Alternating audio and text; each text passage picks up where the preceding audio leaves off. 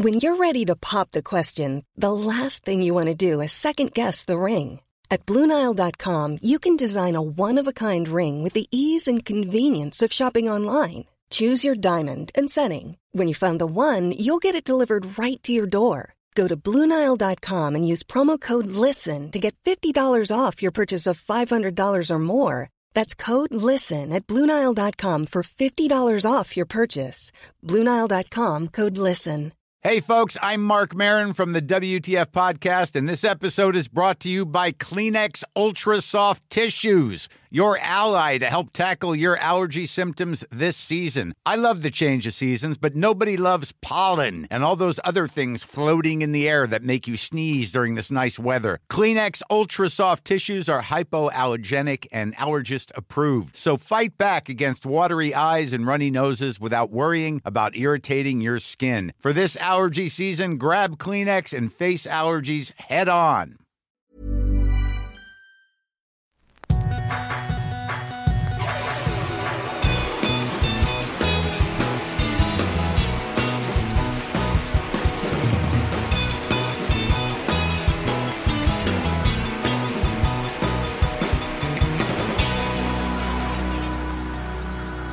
Bienvenidos al episodio 208 de Dos Nombres Comunes. Vi por ahí el otro día Bienvenidos.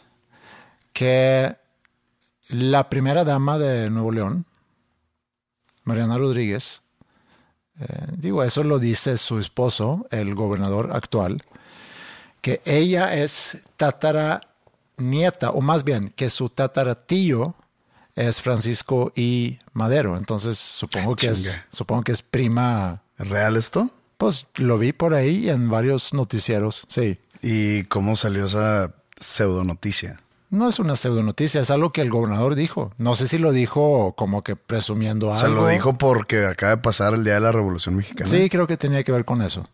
Ok, sin querer cuestionar a nuestro gobernador para seguir con la aprobación. No sé si tenga ahorita la aprobación, pero pues es muy temprano para saber. Pero entonces tienes que gritarle al mundo que su esposa es descendiente de Francisco y Madero. Entonces dicen, ah, bueno, entonces nuestro gobernador tiene una esposa. No, no, no entendí cómo sale la noticia, perdón.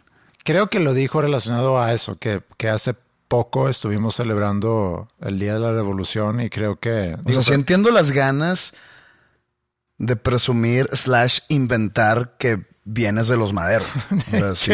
Inventar. Sí, sí, sí, sí entiendo las ganas de tener por ahí una, un, un- un apellido como el mío. O sea, entonces es como mi pariente, ¿o qué? Sí, es como una prima tuya. Me toca algo del, del pay de, de presupuesto de egresos. Sí, no sé cómo funciona, pero digo, de todas formas, aquí todos son primos, ¿no? Aquí en Monterrey. Eso es lo que dicen. que todos somos primos. Mm, no, no sé. ¿Tú, tú eres también, tú eres mi primo? No, bueno, yo no soy de aquí. ¿Te acabas de incluir?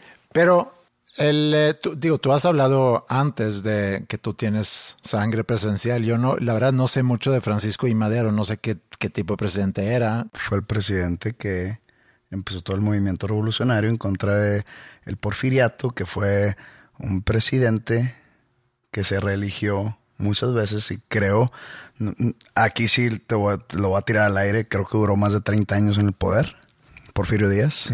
Sí, me, Y me suena. Perdón por mi ignorancia, pero no estoy seguro qué cosas malas hizo. Aparte, pues, su- quiero suponer que había un tipo de corrupción detrás. Por eso llegó la revolución. Que trayéndolo al, a la actualidad, en- dentro del movimiento llamado la, cua- la Cuarta Transformación o la 4T, nuestro ahora presidente Andrés Manuel López Obrador, la revolución liderada por Francisco y Madero es una de las T's. ¿Es la primera? No, no es la primera. Bueno, la primera debería ser la independencia, ¿no? La primera es la independencia, la segunda es la reforma de que el Estado se separa de la, la iglesia, liderada por Benito Juárez. La tercera es, ¿Es la familiar revolución- tuyo, Benito Juárez? No, él no. Hasta donde yo sé, no. La, la tercera, pues la liderada por Madero en 1910. Y la cuarta es la liderada ahora por, por, el peje. Ajá. Entonces, este. Digo, yo también no puedo poner medallas, ¿no? De que pues yo soy. Yo tengo el álbum del año del 2019. ¿no? ¿Sí tienes? Sí, pero yo digo. ya.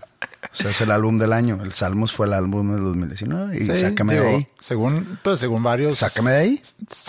Este, fueron varios pensando eso. Entonces, eh, no estoy muy enterado y, y- y, pues sí, eh, llámenme ignorante, llámenme lo que me quieran llamar.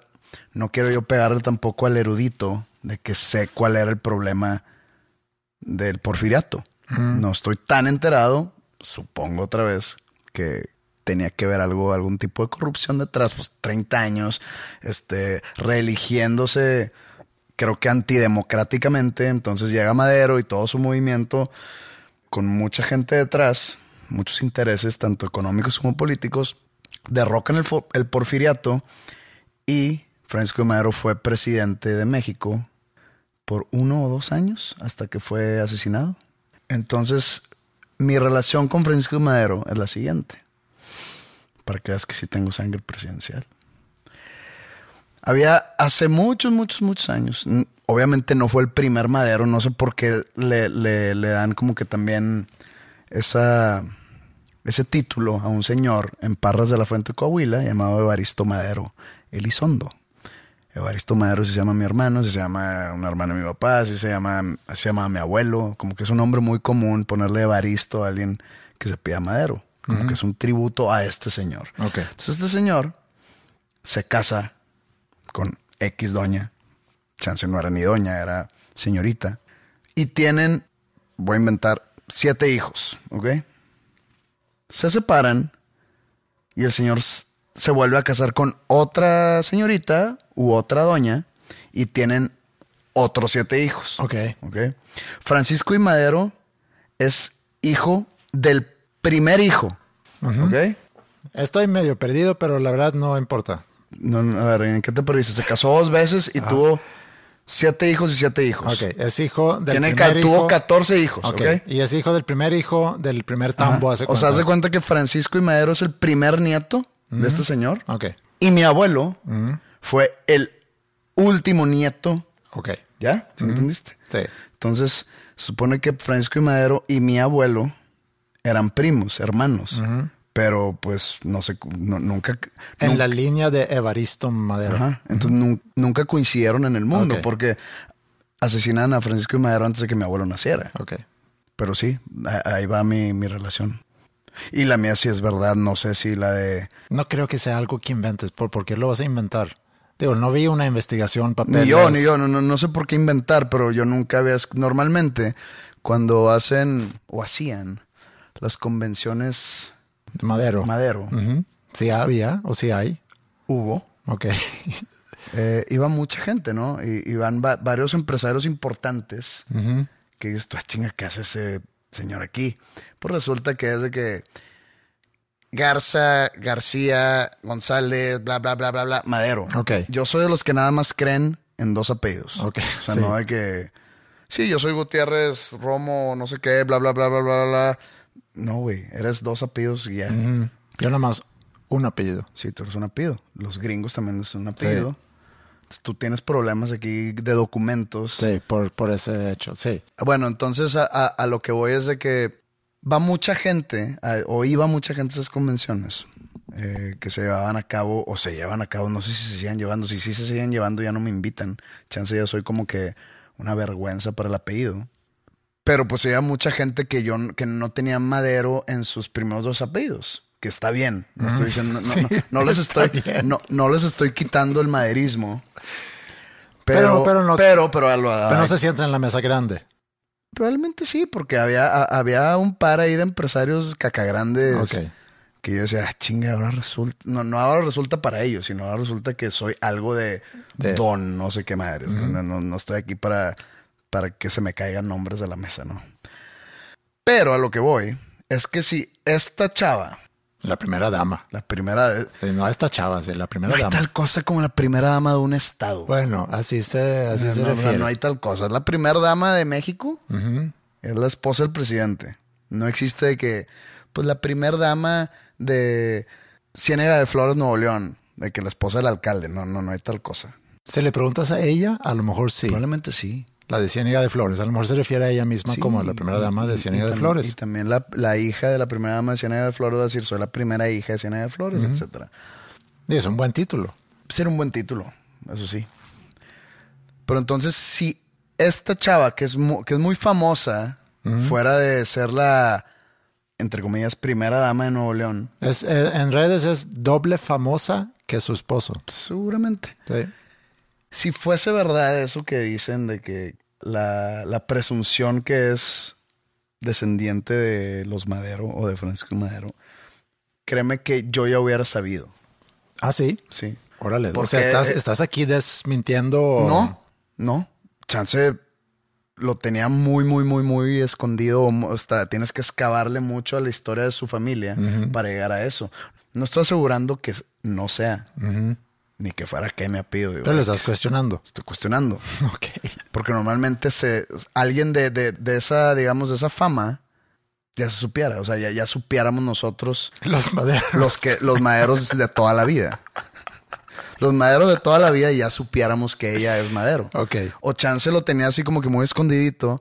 Y nomás porque es no- el 20 de noviembre dije que se Sí, usó sí. como gimmick, ¿no? Te usó como un- un- una ficha política. Es como si tú llegas y dices, oye, resulta que yo también Sí. vengo de los maderos. Sí. De que, ah, cabrón, no sabía que llegábamos tan lejos. Recuerdo una reunión familiar, eh, habrá tenido, no sé, 12, 13 años a lo mejor. El tema familia no es muy, no es mucho tema en Suecia.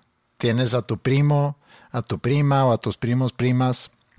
Yo no crecí con muchos primos, pero son hijos de, de los hermanos y las hermanas de mi papá. Y ya, fuera de eso no hay. Así pienso yo. Tengo esa misma filosofía familiar porque mi papá, mi papá sí es de que, oye, ya, ya saludas a tu primo. Y yo, "Ah, chinga, eso, güey, ¿de dónde es mi primo? Es tu primo octavo, de que no mames. Sí. o sea, no es primo. Y si mis primos segundos, es de que... mm, Sí, yo no conozco- que- se me hace que no estamos relacionados porque eres hijo de un primo hermano de mi papá. Sí, Es mamón. Yo no, yo no conozco ningún Y- primo y, ojo, segundo. No, no, no estoy sacando excusas de esos que para la- la- lo que nos tienen mareada los regios de que nos metemos con primas. Ajá. No va por ahí mi filosofía. No es para tener un, una gama más abierta. Sí. en cuestión de no va por ahí. Pero sí, yo, a ver, eres mi primo porque eres mi primo hermano. Sí. Fuera de eso, ya no hay primismo. Pero recuerdo que había una reunión familiar. Mi abuelo tenía varios hermanos. No sé cuántos eran. Yo no sé, así como, como tú ahorita dijiste, toda la Yo no sé, historia cuán- de los no sé maderos. cuántos hermanos tenga mi abuelo. No sé si sigan vivos. Sé que uno de sus hermanos era campeón eh, en tenis de Suecia, que ganó varios campeonatos. Osberg. Sí. Hay una, o había una estatua, creo que había una estatua de él fuera de un, de un, ¿cómo se llama? ¿Una arena? Una arena de tenis, digo, no muy grande la arena, pero... Había, lo bajaron. Es que se, se quemó en sí la arena, no sé si la, la estatua sobrevivió, ese, ese incendio o no. Pues las estatuas tienden a sobrevivir. Sí, incendios, ¿no? entonces, Chancera de cera. sí, espero que no. Bueno, yo me acuerdo de esa reunión que pues estaban ahí los tíos de mi papá entonces y sus primos. Y, a mí me sorprendió mucho el saber que había más gente con el mismo apellido que yo. Porque yo había vivido en el mundo muy chiquito con, con los primos, que no eran tantos, y sabían que se llamaban igual que yo. Y luego ya de repente llegué a un lugar donde había muchos con el mismo apellido que llama, me llamaba mucho la atención. Y recuerdo que luego mi papá me dice, no, es que este es un pendejo y este que no sé qué. Y como que no había un, una relación tampoco ahí. Y es la única vez que asistí a un evento donde había varios Ostbergs. Están concentrados los Osbergs en Suecia, supongo. O sea que no hay Osbergs en Noruega. Eh, ¿No hay tal cosa? no sé si hay, creo que no. La verdad no, no tengo noción de eso. Porque madero están en México y en Argentina. Sé que en Argentina hay mucho madero Ah, que ¿sí? son, que son. De la misma rama. Ajá. O sea, sé que hay mucho madero en Argentina. Yo ahorita estoy, digo, me hace falta un hijo para eso, pero yo estoy ahorita a lo mejor como representante de los Ostbergs en el mundo. En ti se va a acabar, ¿no? La línea. Eh, sí, aquí se acaba la, la línea en México, al menos de que, Tristeza, de que sucede algo. Eso es bien triste, güey. Aquí se acaba la línea. Aquí se acaba la línea. En México. En México, sí. Porque continúa allá en Estocolmo. Pero bueno, eso tiene un poco que ver con, con nuestras identidades. No sé qué tanto tiene que ver con quiénes somos. Digo, a final de cuentas, somos producto de muchas cosas, de nuestra genética, de donde crecimos, de, de nuestros amigos, papás, etc. Y estaba escuchando un episodio de Creativo con, con Roberto y con Diego Rusarín. Y estaban hablando sobre eso de las identidades, las identidades de, de quiénes somos. Y estaban ahí como que rebotando varias eh, teorías Diego que lee mucho y, estudia mucho, tenía pues mucha información que de repente como que me no entendí todo, pero capté ahí cosas esenciales que quisiera como que rebotar un poco contigo. Y empezó a platicar sobre cómo algo externo es lo que te da tu valor. O sea, lo que los demás dicen que tú eres. ¿Cómo? Pues eso es lo que yo siempre he dicho. Hasta lo he dicho aquí en el episodio 10 o algo así. Sí, en un episodio discutimos de que si somos lo, que nosotros percibimos que somos o si somos lo que los demás perciben que somos. Y yo creo que... Eso, no, o sea, eso... Entonces, si lo digo yo, te da igual, pero si lo dice Diego Rusarín, te no, explota no, la no, mente. No, te, no, te vuela la cabeza. No, para nada. Yo creo que en, en su momento concluimos que terminamos no siendo, porque no es la palabra, y a eso es lo que voy, esa es como mi, observación sobre su plática que, ellos dos tuvieron. Eh, no es que somos lo que los demás perciben que somos, pero nuestra identidad eh, ante el mundo, pues eso va a ser definido por alguien más. Eso sí, ahí estoy de acuerdo, pero... ¿Y, en qué está incorrecto lo que yo dije? Estás diciendo lo que yo dije. Sí, no es incorrecto eso, pero... el, la identidad es igual a lo que somos, lo que representamos. Bueno, ahí es, ahí es donde, donde quiero yo frenar. No lo que representamos. Porque. Lo que representamos para otras personas. Sí, pero tú qué representas para otras personas. ¿Quieres entrar en eso? Sí. Pues ya lo he dicho mil veces, tanto aquí como en el creativo, como en incluso en mi última canción. Bueno, dime una cosa nada más entonces. Mamón. Ok, está bien. Eso es a lo que voy. O sea, el, el quienes somos habla sobre, en, cierta manera, nuestra personalidad, si somos muy emocionales o no, nuestra esencia como personas. Ellos en ese podcast, y yo no vi todo el podcast o no escuché todo el podcast, escuché algunos clips donde hablan sobre eso, pero hablan sobre la construcción de tu persona mucho en función de a qué te dedicas. O por ejemplo, si te identificas como en este caso, creador de contenido, en, tu caso, tú te identificas como cantante y hablaban sobre cómo te vas a adjudicar ciertas cosas que tienen que ver con el personaje del cantante en función de lo que los demás esperan de alguien que es cantante. Es que ahí ya entra como el uso de máscaras sociales, Ajá. máscaras creando un personaje ficticio. Sí, tiene que ver con eso. Bueno, yo siempre he tratado de, alejarme de ese tipo de máscaras. A ver cómo, cómo me estoy, y, aquí es un uso de grandes comillas, la imagen que vendo, y en vendo son las grandes comillas, es mi imagen real. Porque jamás he tratado de actuar, jamás he tratado de dar una imagen falsa de mí que la gente la malinterprete, que la gente piense que soy de una manera cuando yo me considero de otra manera, sí. es diferente. Yo creo que mucha gente que, que te ha seguido por años, que a través de ese podcast seguramente se han dado cuenta que no hay, no hay mucha diferencia entre lo que, digo, te, te han podido conocer más y han podido conocer otro lado a lo mejor que no. ¿Aquí con este podcast? Sí, que no, digo, con cualquier podcast, bueno, tu otro podcast creativo, donde también ha sido muchas veces. Si es mío, pues que me... Sí, que te comparte, que, se, que se moche. Algo. Sí, que, que, se moche Roberto. No, a lo que voy es que creo que ha dado la oportunidad a la gente a conocerte más, pero también a, seguramente a confirmar ciertas cosas que ven. Yo que te conozco desde hace 6, 7 años y que últimamente he visto ya varios shows tuyos, y te veo en el escenario y, no veo tampoco mucha diferencia entre lo que veo en el escenario con, con el Pepe que conozco en persona o que escucho o con quien platico aquí en el podcast. Yo no me gustaría hacer este tema sobre mí, No, no, no, no va a ser sobre ti. Pero, pero para cerrar la idea, tanto en mi forma de ser, ya sea en el escenario o en entrevistas, o mi forma de vestir, ya sea en el escenario y en la vida real, me he visto igual. Así como yo puedo salir un día a cenar, probablemente me vaya a vestir igual que en mi último show. Sí, Y así como me podrá peinar en el show de este fin de semana, me podrá peinar para el cumpleaños de mi mamá. Y la misma ropa y el mismo tipo de, no sé. sí. O sea, a- re- regreso al que te digo, la imagen que vendo o que estoy ofreciendo es, es mi imagen de la vida real. Sí, Tanto imagen como en actitud, como en comportamiento, incluso pues en las cosas que canto. algo que a- ahorita te usamos como ejemplo, que, Sí, sí, sí. que- que entiendo que funciona muy bien como ejemplo. Y cuando Diego y Roberto lo platican, platican mucho sobre, en ese clip que yo vi, platican mucho sobre cómo te identificas con lo que haces y eso que haces, eh, existen ciertas expectativas sobre ese rol. Por ejemplo, ellos, por razones obvias, utilizan el ejemplo del, del creador de contenido.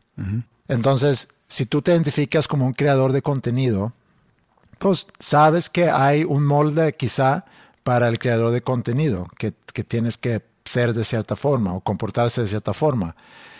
Yo creo que pierden un punto importante, y otra vez, lo estoy sacando quizá un poco de contexto, porque es muy diferente quién eres a lo que haces. O sea, lo que haces debe de ser una consecuencia de quién eres, pero es muy importante de no mezclar las dos cosas. Digo, eh, hay un ligue directo entre los dos, pero si yo te uso otra vez como ejemplo, inclusive puedo usar Roberto como ejemplo, los dos para mi gusto son personas introvertidas, eh, los dos son personas que no necesariamente les gusta mucho estar el- en el centro de atención y aún así escogen los dos profesiones que los ponen en el centro Pero, de no- atención. pero bueno, en mi caso yo no escogí esa profesión por esa razón.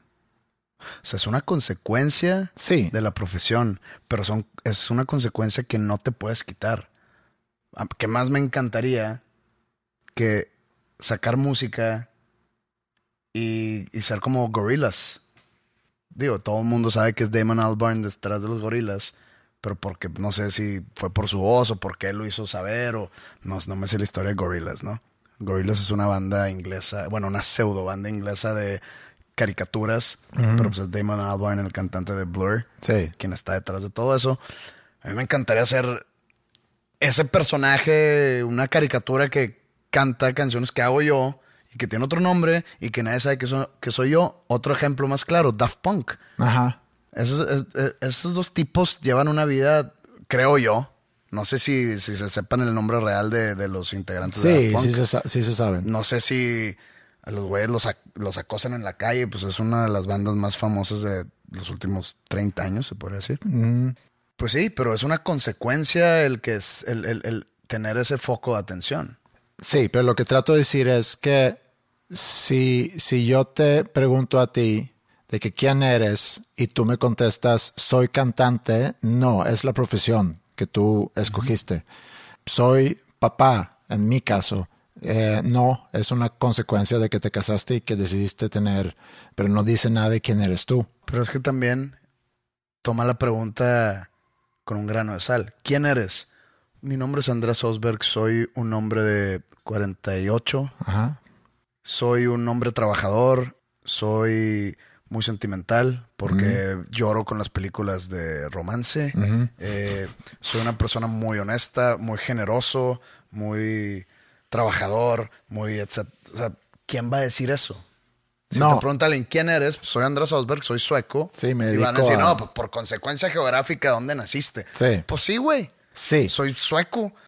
Me vine aquí a vivir a México porque me casé con una mexicana y trabajo y tengo prepas y escuelas de música y una empresa y represento ciertos artistas y tengo esto y esto y tengo un podcast y no, no, no, a ver, No estás diciendo cosas de lo que te dedicas. Pues, güey, eso soy. No, está bien eso. Esa es mi identidad. Sí, en- entiendo eso. Y, y, eh, cuando alguien te pregunta. Sí, pero cuando alguien te pregunta eso, esa es como que la respuesta obvia. Pero yo digo como una reflexión introspectiva, porque en mi caso, ahorita mencionaste muchas cosas que yo hago. Y, y si yo me fuera a identificar con las cosas que hago, pues entonces estaría yo muy confuso, porque me dedico a muchas cosas diferentes. Pero para ponerlo en contexto más o menos lo que voy a decir. Tú vives aquí en, en San Pedro, García García, Nuevo León, igual que yo. Hay mucha gente, y para poner en contexto lo que estoy tratando de poner en contexto, San Pedro hay, eh, es como una cuna dentro del estado, o incluso dentro del país, donde hay mucho dinero, donde hay muchas familias muy, digamos, muy adineradas, mucha burguesía, de alguna manera. Eso trae por consecuencia, pues que sea muy cerrada la sociedad, que sea muy conservadora, muchas características más o menos de ese tipo. Entonces, cuando yo conozco a gente un poco más alterna, que es de aquí, cuando digo alterna es que no cumplen con esos requisitos, Sí. que ya si sean este, clase media o clase baja o que se mueven de repente en el círculo social sanpetrino, mucha gente se queja de que es que me caga la sociedad aquí, San Pedro no vale madre, no sé qué. Entonces yo entro y digo, a ver, cada quien hace su propio San Pedro, güey. ¿Tú crees que yo vivo aquí porque me gusta juntarme con gente millonaria? No, porque no me junto con gente millonaria. Yo tengo mi círculo social, al cual tú escoges. Yo voy a los lugares que yo escojo. Si a mí me molesta un lugar porque va mucha gente mamona, pues simplemente no voy. Tengo otras opciones donde no va gente mamona. Eh, si yo... Pero ese contexto. Entonces, no, eso voy. Cada quien hace su propio San Pedro. Sí. Ahora, si, si tú dices, ah, Pepe es artista, entonces por, por lo tanto, o es rockero, Mm. o es rockstar, como me quieras llamar. Entonces, por lo tanto, es mujeriego, drogadicto, Ajá. desmadroso, eh, irresponsable. Normalmente los, eh, los músicos o los rockeros o los rockstars tienen fama de, de ser, digamos, un poco huecos de la cabeza. Entonces, y no estoy hablando de alguien específico, sino estoy hablando del estereotipo. Entonces, Pepe es hueco, cabeza hueca. Todos esos estereotipos que, perdón, pero no, como que no concuerdan conmigo. Entonces, cada quien hace su, su, su, su Sí. identidad. Yo, sí, pues, pues, ¿a qué te dedicas? Pues soy músico, o, o- o si, si quieres ponerte un poco más estricto y más glamuroso, pues soy artista, pero no soy farandulero. A mí me vale madre, yo no me junto con famosos. Sí. No, no, o sea, yo, yo no escojo mis amistades porque tengan cierto número de followers o porque me van a... Yo, yo no tengo amistades utilitarias. Sí. Este, todo eso... Todo eso me queda muy claro. Y aquí el punto que hace Diego y Roberto cuando hablan sobre eso, o, o Diego, quien es que habla sobre eso, dice que tú te la puedes creer. Eso es lo que acabas de describir. eh, su punto, creo, y si escucha, que me corrija, pero él dice, es que si tú te identificas con ese rol y empiezas a ver cómo es que la sociedad o cuáles son las expectativas que la sociedad tiene de ese rol y yo me empiezo a comportar de acuerdo a. Eso es un punto que hace. El, el donde yo entro aquí con mi argumentación es que, y otra vez regresando a la reflexión introspectiva, yo no puedo identificarme con lo que hago, tengo que ir más allá y entender en esencia qué tipo de persona soy, o sea, quién soy. Pero ¿quién, qui- quién te va a ayudar a llegar a esa información? Porque Eso- esa información no te corresponde a ti decir que eres. Sí, No, no te corresponde a ti, güey. Porque hasta la persona más mierda no, se, no va a decir soy una persona mierda. ok, Un ratero no, no va a decir, pues yo, yo soy ratero, yo, yo, yo le quito el dinero a la gente. Digamos que no todos van a ser capaces de llegar a eso, pero aún así creo que hay personas que son rateros que están conscientes de eso y a lo mejor hay, están mucho bien con nega- eso. hay mucha negación. Sí, también puede haber negación, pero Entonces, yo, yo sostengo que no te corresponde a ti decir quién eres. Te corresponde a la gente que te conoce o a la gente que tiene una opinión educada de ti. Sí, que van a ser pocas personas. Pues esas personas va- tienen, y le voy a decir poder, tienen el poder de decir quién eres. Tú no, güey. E, eso es la, la ironía del asunto, es que tú no tienes el poder de decir quién eres, porque es- está muy conveniente. Nadie va a decir que es una persona mierda, así como la modestia va a causar que nadie va a decir soy un chingón, soy una persona súper buena. Na- na- na- nadie va a decir eso, ¿por qué? Por la modestia o por... Luego suena mamón, suena arrogante, suena Sí, presuntuoso. pero, yo, ok, vamos a ir ahí. Y yo voy a quitar aquí filtros porque yo pudiera decir, y a lo mejor va a sonar arrogante decirlo, pero por ejemplo, algo que para mí es muy importante es la gente que yo tengo muy, muy cerca de mí. O sea, mis, mis amigos muy cercanos, eh, inclusive gente con la cual trabajo, me, me importa mucho su bienestar. Eso para mí es muy importante y lo reconozco como algo importante y espero que eso se refleja en mis acciones. Pero eso no tiene nada que ver con a lo que me dedico. O sea, si yo me identifico como, como maestro, No, como fueras- empresario, como, sí. Sí, sí, como sí. manager, Si te interesa el bienestar de tus seres queridos, no importa tu, tu profesión. no. Por ahí está la diferencia de que tu profesión dice quizá algo de quién eres, pero para mí muy poco. No dice todo, dice algo. No dice todo, dice algo. Sí, exacto. Tu Bueno, profesión dice algo de quién eres. Sí. Sí o sí. Digo, está interesante la plática entre Diego y Roberto, lo recomiendo, lo, lo pueden buscar en el, en- entre los episodios de Creativo.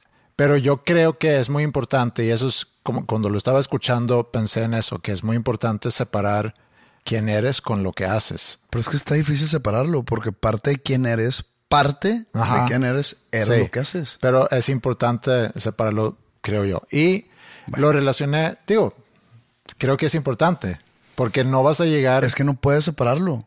O sea, no estoy diciendo que lo que haces es totalmente lo que eres, pero parte de lo que eres y es algo inseparable es lo que haces. Sí, es una consecuencia de... Es parte de, es un porcentaje. Y la gran mayoría de la gente, me atrevo a decir, se dedica a algo que no tiene que ver con quiénes son como personas, sino lo hacen porque existe la necesidad de un trabajo y un ingreso. Pero ese trabajo tiene consecuencias dentro de su personalidad. Si en su trabajo, si son, es que no quiero decir un- una profesión en específico, porque luego sale alguien de que, espérate, yo soy tal y no. Pero si su trabajo lo hace miserable, se va a traducir a su persona. Su personalidad va a agarrar tintes miserables. Va a hacerse amargado o va a hacerse odioso o rencoroso contra algo o alguien y pues se va a hacer, va a ser parte de. Si es feliz con su trabajo, si es infeliz, si está buscando más, si está abrumado por su trabajo, todo eso se va a traducir de alguna manera a su Sí. personalidad. Está bien. Y el otro ejemplo que tú usaste ahorita de San Pedro, tú eh, escoges obviamente en qué tipo de ámbitos quieres estar, porque tiene que, tiene que, eso tiene directamente que ver con quién eres tú como persona y qué necesitas tú para que tú como persona funcionas mejor. Pero eso requiere también, primero, que tú sepas bien quién eres. A lo mejor podemos ahí medio dejar el tema, entiendo tu punto y qué triste que si estás en un trabajo que, que te hace miserable, que, que tú te conviertes en una persona miserable. Pues supongo que eso sucede. Sí. Yo no estoy en un trabajo que me hace miserable, entonces no sabría decirte, pero creo que eso sí sucede. Es más, estoy seguro que sucede que alguien que es miserable en su trabajo va a ser miserable en su vida diaria, en su vida social, en su vida familiar. Pero aún así cantas canciones miserables.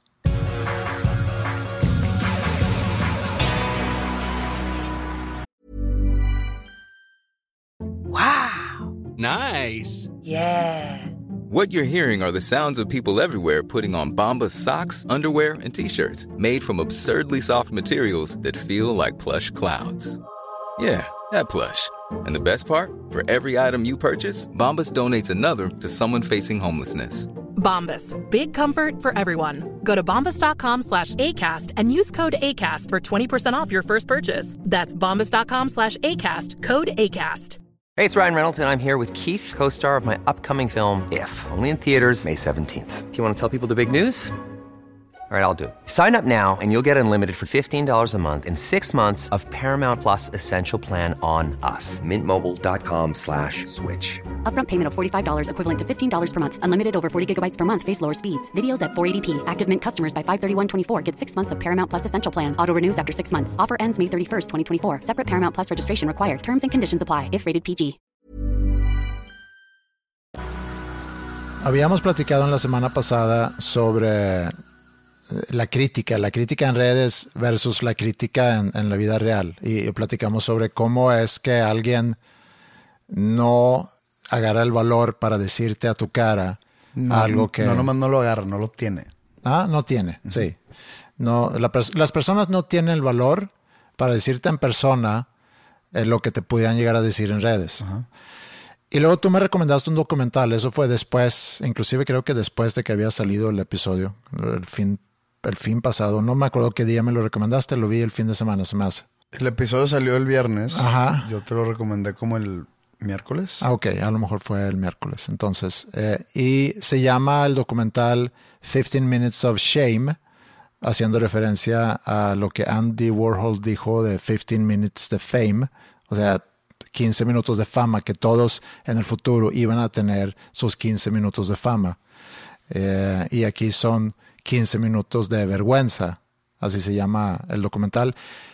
Productora Mónica Lewinsky o executive producer, no sé si ella, una de esos dos papeles. Tiene como que un, una parte en la narración al principio. Sí, y ese documental se conecta mucho con lo que platicamos en la semana pasada. Entonces, creo que es buena oportunidad para pues, seguir hablando del tema y aquí a lo mejor podemos profundizar un poco porque se me hizo muy interesante, es, es muy, es muy triste y, y, siento que es una realidad que estamos viviendo ahorita que difícilmente se vaya a quitar. Yo sí tengo fe en que se vaya a quitar. Sí. Y cuando digo pronto no quiere decir que el siguiente mes, pero en los próximos años, y cuando digo años no digo cinco años, en los próximos dos años yo creo que va a empezar su decrescenso o su descenso. No sé si decrescenso sea. Descenso, ¿no? No. Va a empezar su descenso porque es incremento. Decremento. decremento. X. Va a empezar su descenso. Pues porque ya la gente se va a aburrir de eso. Ahorita está en su apogeo. Eh, creo que está muy en nuestra biología y eso es un poco lo que platican en, en el documental. Bueno, para ponerlo en contexto, es un documental sobre public shaming, ¿cómo se llama? Es el cuando avergüenzas a una persona en público, como cuando destruyes la vida de alguien en público a través de redes. Platicamos hace mucho de eso a raíz de un libro que tú leíste. Que so you've been publicly shamed. So you've been publicly que shamed. entrevistan a la autora, John Ronson. Ajá, sí. El, es el con lentes, ¿no? Ajá. Que es El- que el británico El es- británico, sí. Entrevistan a él y ponen varios ejemplos, ejemplos recientes, eh, por ejemplo. Muy recientes. Sí, del, del, durante pandemia inclusive. Como, Y muy ridículos. O sea, no ridículos ellos, sino ridículos sus acciones por las cuales fueron cancelados. Sí. Sobre todo el güey del, del hand sanitizer. Se me hizo. Pues era- No, sabes que todos. También el. el, el- bueno, hay que platicar de Sí, ellos. bueno, el, el señor, que no me acuerdo si él era Colvin, no me acuerdo del nombre. Colvin, Matt Colvin, ¿no? Matt Colvin se me hace que él es eh, o era comerciante y vendía diferentes cosas por Amazon.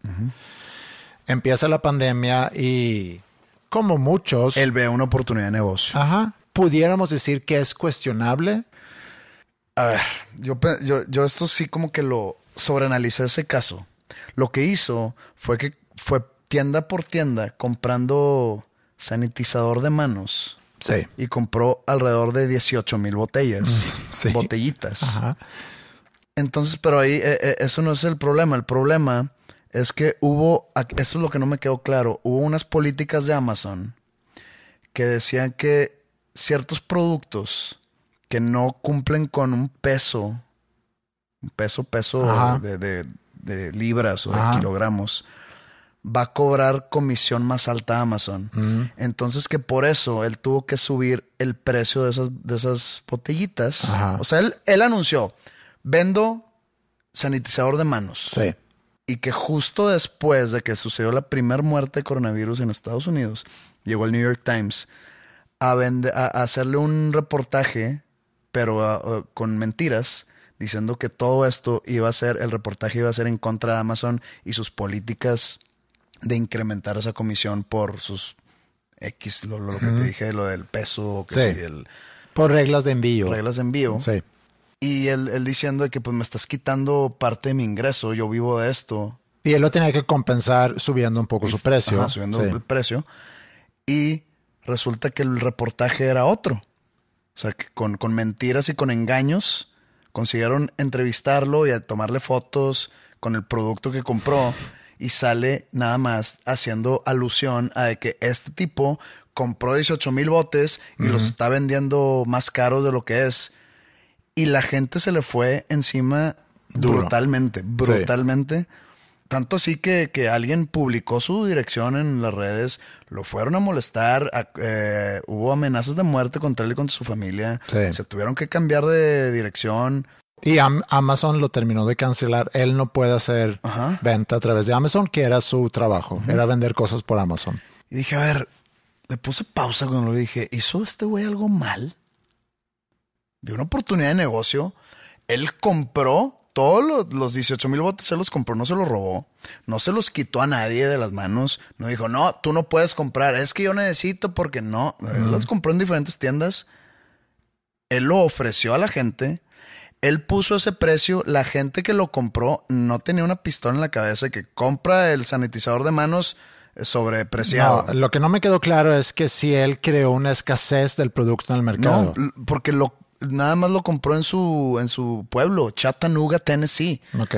Y la gente que lo compraba era de otras ciudades. Si en Tennessee él, ven- él, él- está, tenía su, digamos, su inventario Ajá. y alguien en Texas le compra, él no fue a, a quitarle a Texas Su inventario. su sí. inventario. Entonces yo dije, pues, no, ¿a poco nada más hay 18 mil botes, botecitos de hand sanitizer en Tennessee? Mm. No. A mí se me hizo bien, bien pasado de lanza lo que le hicieron. Sí. Pero eso es un caso. Ese es un caso. El otro caso era de, El de de una. San Diego, el de San Diego está muy caro. Ah, sí, el de San Diego era un, pues, ¿qué es? Mexicano. Eh, mexicano, que según entendí tenía como que un tema de reumatismo o un problema en sus manos o en, no, no sé si nada más en sus manos. Él trabajaba para una, empresa del, gobierno tipo- de San Diego, Sí, de, de la administración de San Diego, que era de gas y, y electricidad. sí. y él iba manejando una camioneta con el logo de, de la compañía de gas y electricidad de San Diego. Y Prosigue.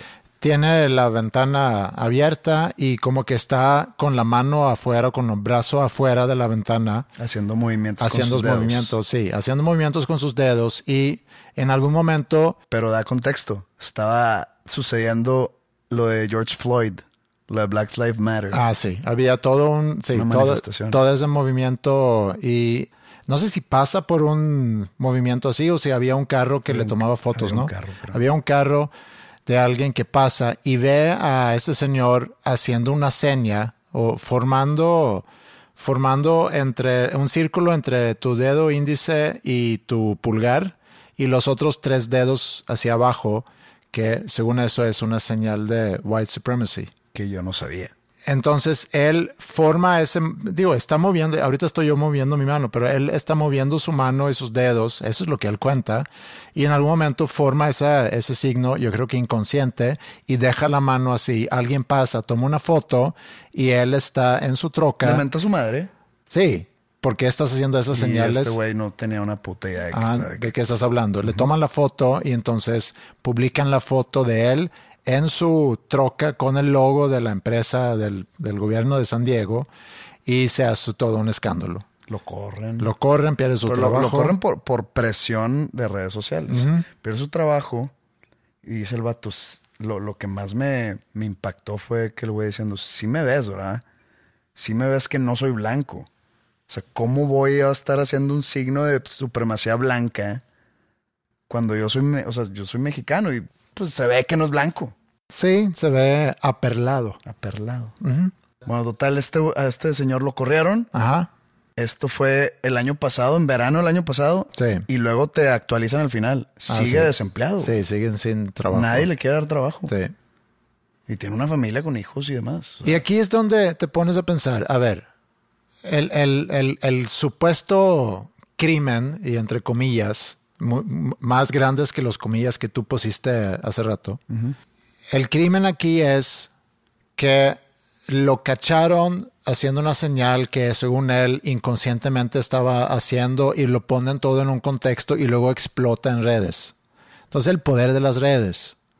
Y también hace rato platicamos sobre pues, quién soy, lo que, lo que perciben los demás o lo que yo digo que yo soy. Y aquí es más evidente que es lo que los demás perciben que eres.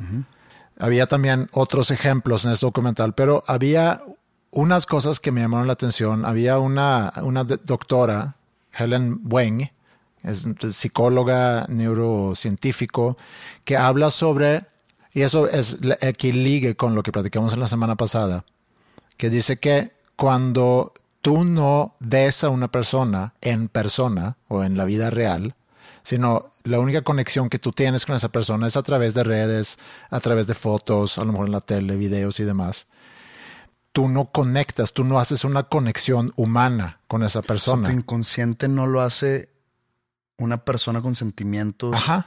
con algún pasado, con problemas, con. O sea, Sí. nomás es un avatar en una pantalla. Exacto. Entonces te conviertes en, en algo que no es humano, sino, como dices, ¿no? Avatar. Eso hace que yo al hablar sobre esa persona, quito en automático empatía, porque no siento empatía por esa persona, porque es una figura nada más en No existe, redes. Porque no existe en tu mundo. Ajá. Y entonces ahí es donde describen lo fácil que es estar tirando ese tipo de comentarios. O sea que es un proceso neurológico donde, donde la información que tú necesitas para identificar a una persona como persona no sucede porque nada más tienes contacto con esa persona a través de una pantalla. Otra cosa que dijo esa misma doctora es que hay una liberación de dopamina cuando vemos a alguien ser castigado. Eh, tu cerebro libera dopamina cuando ves a alguien, alguien al cual tú te sientes inferior a, ya sea físicamente Sí. o económicamente o estilo de vida mente. Porque normalmente en las redes, la- los influencers o los modelos o los actores o los artistas o demás nada más comparten Ajá. su, lado bueno, su lado Sí. feliz, su lado envidiable, eh, presumiendo sus carros o sus casas o de que aquí en el gimnasio y todos mamados. Entonces, cuando les pasa algo malo, ya sea hace algún escándalo o que sufre un accidente o algo así, tú te sientes bien, porque es como una pequeña victoria muy pendeja, Sí. una pequeña victoria diciendo de que, ah, a huevo, a mí no me pasó eso, entonces soy mejor que él. Que es una, que, que es algo demasiado perdedor para mí. Sí, pero es como cuando ves una película y, y hay, por ejemplo, el malo de la película. Y al final obtiene su castigo. Y cuando tú ves que él ya va a obtener su castigo, quieres que le vaya muy mal. O sea, tú ya estás en un, en un papel de... Pero pues esa persona, el, el, el, el público, la audiencia, esa persona que es parte de la audiencia, siento yo que tiene la inteligencia necesaria para saber que está viendo una obra de ficción. Sí, de acuerdo, pero pasa algo en nosotros, es a lo que voy. Pasa algo en, en nosotros, decimos, a ver, córtale una pierna, déjalo sufrir, no quiero que lo maten así nomás, porque es un personaje. Así como la gente con la cual tenemos contacto en redes también se convierten en personajes. Otra Pero vez. sabes que es una persona real.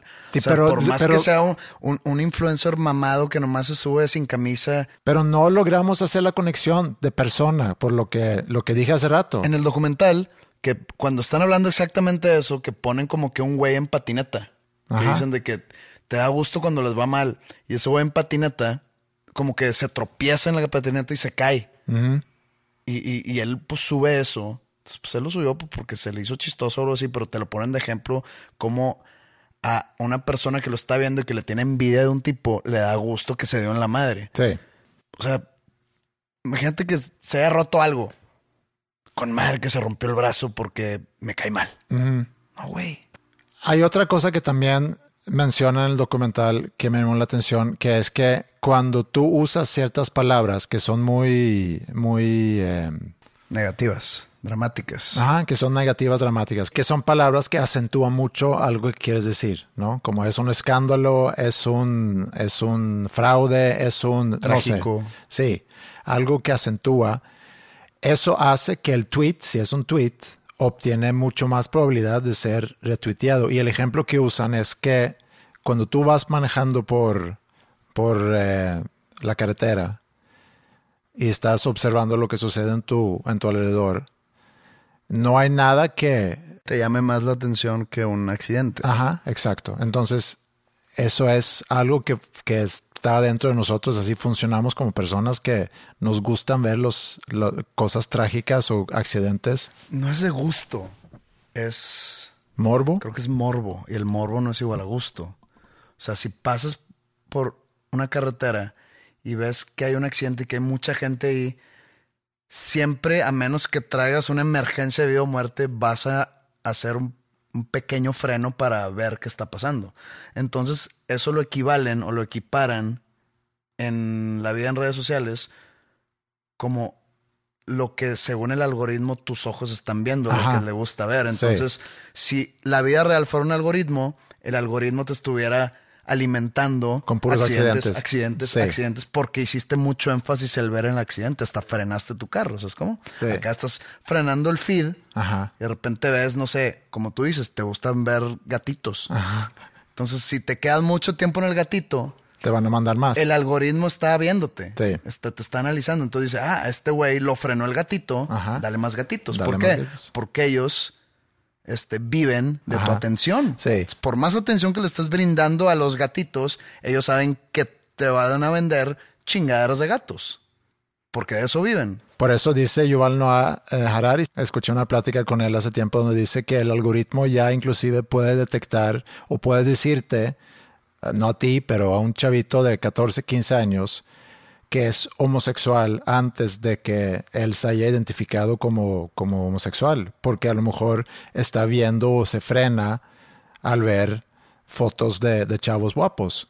Entonces el algoritmo va detectando que su gusto es o le gusta mucho ver fotos de, de chavos o no sé, chavos sin camisa o qué sé yo, sin que él esté consciente que a lo mejor tiene ese gusto, pero el algoritmo ya lo sabe.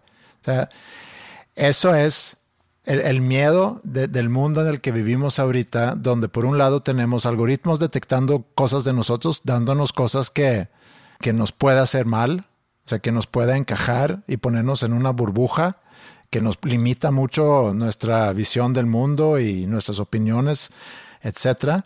Y por otro lado, el que tanta interacción en redes hace que, que no vemos a las personas con las cuales interactuamos o cuales quizá ni siquiera estamos interactuando, sino que estamos observando, no son humanos para nosotros, lo cual nos facilita tanto el estarles tirando mierda sin pensar en que... Sin tomar en cuenta la repercusión que es para ellos. Sí, el- tú me mandas de repente, chécate lo que me mandaron. Lo, lo comentaste también la vez pasada, el episodio pasado, que a diario recibes comentarios muy negativos y que en la vida real jamás alguien se ha acercado para decirte eso.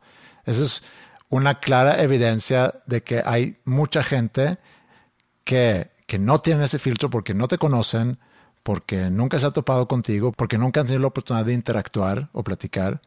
Entonces es muy fácil de tirar ese tipo de comentarios y luego ya sigues a, a- a lo que sigue, a tirarle quizá a alguien más o a volver el día siguiente para tirarte otra cosa. Esa es la definición del troll. El que se mete a Twitter, se mete a Instagram, nada más estar cague y cague la madre por dies- a diestra y siniestra. ¿Qué le motiva a un troll? Nada. Creo yo que nada. Nada más. Es una persona aburrida que se mete a tirar mierda y eso le divierte. Y está esperando que alguien se ganche. Porque si se, si se gancha alguien, porque normalmente troleas a gente famosa o gente con muchos followers. Y si se gancha, eso es tu pequeña victoria. Se ganchó. Y ya, y lo celebras. Entonces él ya tiene una historia. Es como, así como tú me puedes decir, oye, cerré un negocio y quiero celebrar. Esa persona para él, eso es su celebración. Se ganchó Joaquincito, que tiene 3 millones de followers, y discutí con él. Oye, pero te hizo cagada el güey. No, me contestó. Sí. Hay otra, otra cosa que mencionan que también me llamó la atención, que está muy ligado a todo lo anterior que hemos dicho, que es el Online Disinhibition Effect, que es el des, ¿cómo es? Desinhibición. el efecto de desinhibición de, de estar en línea, que, que es el que no tienes ningún tipo de, de algo que te retiene cuando comunicas con gente en línea. Que es lo que te regala el ser una persona anónima en redes. Y con el desarrollo tecnológico de los últimos años, ahorita también con Meta, que es la nueva, la nueva empresa dueña, no, sé, digo, no es que sea una nueva empresa, pero es ya el, el holding o la holding de Facebook, Instagram, WhatsApp, que también le van a apostar mucho a, a- a cosas que suceden en línea, como educación, por ejemplo. O sea que nos va a alejar todavía más de las interacciones en persona y, y no sé en qué va a terminar eso. O sea, que la gente se van a convertir en avatares y, y sabiendo lo que ya sabemos sobre cómo nos comportamos siendo avatares, porque no tenemos ese contacto con otras personas, no tenemos esos filtros que el contacto en persona nos pone. Por, por eso digo que no sé si eso va a Va acabar. a ser un mundo de caos, un mundo cibernético caótico. Porque yo no veo a la- esas empresas, a las big data companies, no las veo preocupadas por la salud mental de sus usuarios. No. O sea, lo vemos inclusive en ese documental, cómo van con las empresas estas, ya sea Facebook o algo, diciendo, oye, eh, la, ah, pues ya sé, la, la, la abogada que, que, que entrevistan, una chava que según esto fue víctima de revenge porn. ¿Qué es Ajá. revenge porn es cuando con tu pareja eh, intercambias fotos sexuales y luego terminas con esa pareja y esa pareja para vengarse de ti las hace Públicas. públicas Sí. y que esta chava va con Facebook o con Twitter o no sé con cuál fue la red de que oye por favor podrías bajar este contenido mío o sea soy yo en las cuentas de alguien más y te ignoran ¿por qué? porque ellos No son responsables. ellos no son responsables y todo es por una ley que se llama Sanction 230 o algo así Algo así. Section 230. Section algo así. 230 Algo así. que, que en Estados Unidos son libres de responsabilidad estas plataformas de lo que sus usuarios publican. Sí, pero aún así cancelan cuentas. Entonces hay una contradicción ahí. Por ejemplo, bajaron a Trump. Entonces, Por, por presión pública. sí, O sea, es presión pública. ¿Por qué? Porque Trump es una figura pública muy este, transgresora que si la gente lo pide, lo tienes que bajar porque si no quedas mal. Sí. Pero si cuando Chuchita pide, oye, ¿puedes bajar mis fotos que mi exnovio subió de yo encuerada? Pues tú no eres nadie. Sabes que no puedo porque la ley no me lo permite por el freedom of speech, Ajá, sí. por el- la libertad de expresión. Entonces, eso no creo que cambie, a menos que cambien esa ley, porque la- a esas plataformas les conviene ese tipo de contenido. Tú dijiste, ¿no? Que los tweets más retuiteados o más promocionados son los que contienen las palabras, palabras negativas. sí, y fuertes. Sí, es una realidad muy triste. No sé y no creo que haya trolls escuchando. Y si sí, no sé si les vaya a servir de algo. La recomendación de, de ir a ver ese documental 15 Minutes of Shame o 15 minutos de vergüenza. Para que vean su, las consecuencias de sus actos. Ajá. No creo, si sí existen trolls escuchándonos, no creo que tengan como que ese sentido de empatía para decir, oye, sí es cierto, ¿eh? Chance, ya le voy a dejar de mandar mamadas a Pepe porque probablemente lo, lo está afectando su Sí. salud mental. Nah, les vale madre. Y si sí lo logramos, recuerden dónde lo escucharon primero. Y díganle a sus amigos.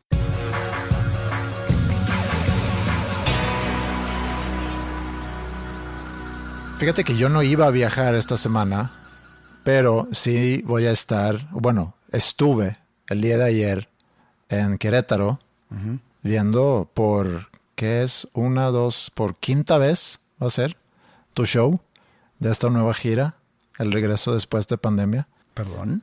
No, no tienes que pedir perdón por eso. Yo agradezco mucho la oportunidad eh, de poder estar no solamente más tiempo contigo, sino la oportunidad que le estás dando a Luisa poder abrir tus shows. He pensado ahorita que he tenido la oportunidad de viajar contigo y, también el, escuchar tu música, el clavarme un poquito más con las letras. Lo mencionaste hace rato también aquí en el podcast de, de cómo, cómo tú escribes tus canciones y, cómo te describes en las canciones. Eres una persona y por algo las canciones también las describes como míseras. Pues, simple nombre de gira. Sí. Sacada de una canción mía. Una- de una frase de una canción mía. Pero ¿estás de acuerdo que hay como un hilo conductor en tus canciones de tú siempre hacerte de menos. Si hay un común denominador, Sí. pues parte parte de la idiosincrasia del proyecto. Yo hice una propuesta para una letra. No tengo música, tengo una más una ¿Hiciste letra. una propuesta? Sí, tengo aquí una letra. ¿Ante quién? No, que te voy a presentar a Ah, ti. me vas a pro- Sí, te voy a, te voy a proponer una letra. Hiciste un poema. eh, sí, se puede decir que es poema. Ok. Y me estoy basando un poco en, en las letras de canciones tuyas y también de, de lo que yo percibo de ti, o sea, como persona. Hay algunas referencias aquí a cosas que o hemos mencionado aquí en el podcast, también que he notado cuando, cuando he tenido la oportunidad ahorita de viajar contigo. Y, y creo que es una letra que a lo mejor no sé, no encaja con lo que tú ahorita estás escribiendo, pero es algo que me gustaría que fueras a incorporar un poquito más para, para levantarte un poco, para echarte más porras a ti mismo. Chance mis conciertos se están llenando ahorita porque me, les gusta verme hacerme menos en mis canciones. Ok, entonces tú dices, ¿para qué cambiar un, con un equipo que va ganando? Sí, porque le cambias el DT a un equipo que está en la semifinal. Sí, pudiera, Digo, fue una analogía muy arribista. te doy la razón en eso, pero aún así quisiera presentarte la letra y vemos si es algo que en su momento pudieras considerar. A ver. Ahí te va. Sí, soy yo, quien te hace bailar con pasión. El músico precoz, quien te deja sin voz al cantar junto a miles mi canción. Precoz. No hace ninguna referencia a, a algo sexual. No, pero pues creo que es lo último que soy es precoz y no hablo de cosas sexuales. No, no, no. Eh, yo voy a mencionar cosas aquí que tú a lo mejor dices que es que yo no soy. Precoz, digamos que es un niño que se desarrolló antes de tiempo. Ajá. Que es O sea, que adelantado. tiene que pelos en el sopo a los 11 años. Eso es precoz, ¿no? Ok, Pues, o avanzado en lo que está haciendo. Por eso un músico precoz. Ok. Tómalo como un Cumplido. cumplido. Continúa la canción, Continúa. aún sin música. Sí soy yo, quien viene, se va y regresa. Con mi propia divisa, bienvenidos a la misa, te advierto que vas a vibrar. Aquí viene el coro. Viajo ligero, camisa, calceta y calzón. Mi ¿Que es desayuno, real? ¿Que es real? Sí. Mi desayuno es sencillo, un doble par de blanquillos. De hecho, la canción se llama Un doble par de blanquillos. Gran título. Eh, viajo ligero, camisa, calceta y calzón. Mi desayuno es sencillo, un doble par de blanquillos y me dicen que soy un chingón. ¿Quién me dice? ¿El mesero? el cocinero del buffet que hace... Oye, bien rimado ahí, sencillo y blanquillo. Bien. Segundo verso. Sí soy yo, una fiesta que nunca quieres dejar. El mero epicentro, un travesaño y pa' adentro, Campanita. siempre sintonizo un buen canal. Sí soy yo a quien siempre le sonríe el autor. Señor de un feudo, un cien, y no lo dudo, mira que ya salió el sol. Ok. Y viene coro otra vez. Viajo ligero, camisa, calceta y calzón. Mi desayuno es sencillo, un doble par de blanquillos. Ven a saludar al campeón. Mucha gente, si sale eso con mi nombre, mucha gente me, me nombrará igual, mamón, arrogante, que pedo con esta letra revista. Pero está, está interesante, ¿eh? veo cosas buenas. Debes seguir escribiendo. Muy bien. Gracias por tus buenos comentarios. Y a lo mejor con eso podemos ir cerrando el episodio 208 de Dos Nombres Comunes. Hoy es viernes. Hoy, pues nomás voy a autopromocionarme un poco. Es mi podcast. Me siento con Tú haz lo a que hacerlo. tú quieras. Eh, si estás en la vecinidad de Morelia, Michoacán, eh, tengo show aquí el día de hoy. Morelia, Michoacán, en el Salón Arena.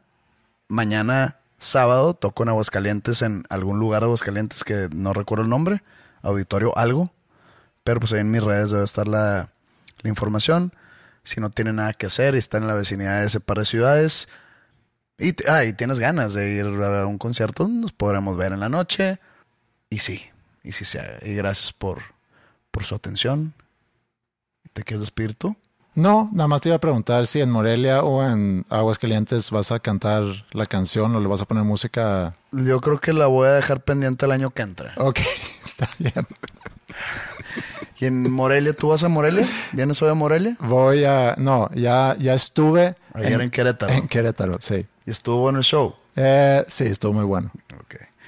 Eh, bueno, pues aquí en Morelia es la capital del aguacate, entonces supongo que va a haber buen, buen, buenas piezas aguacatarias.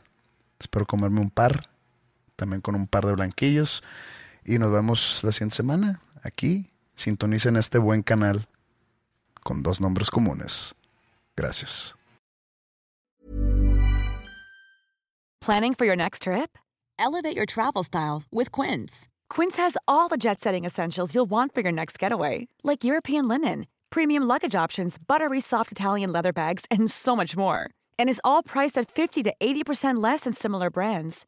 Plus, Quince only works with factories that use safe and ethical manufacturing practices. Pack your bags with high-quality essentials you'll be wearing for vacations to come with Quince. Go to quince.com slash pack for free shipping and 365-day returns.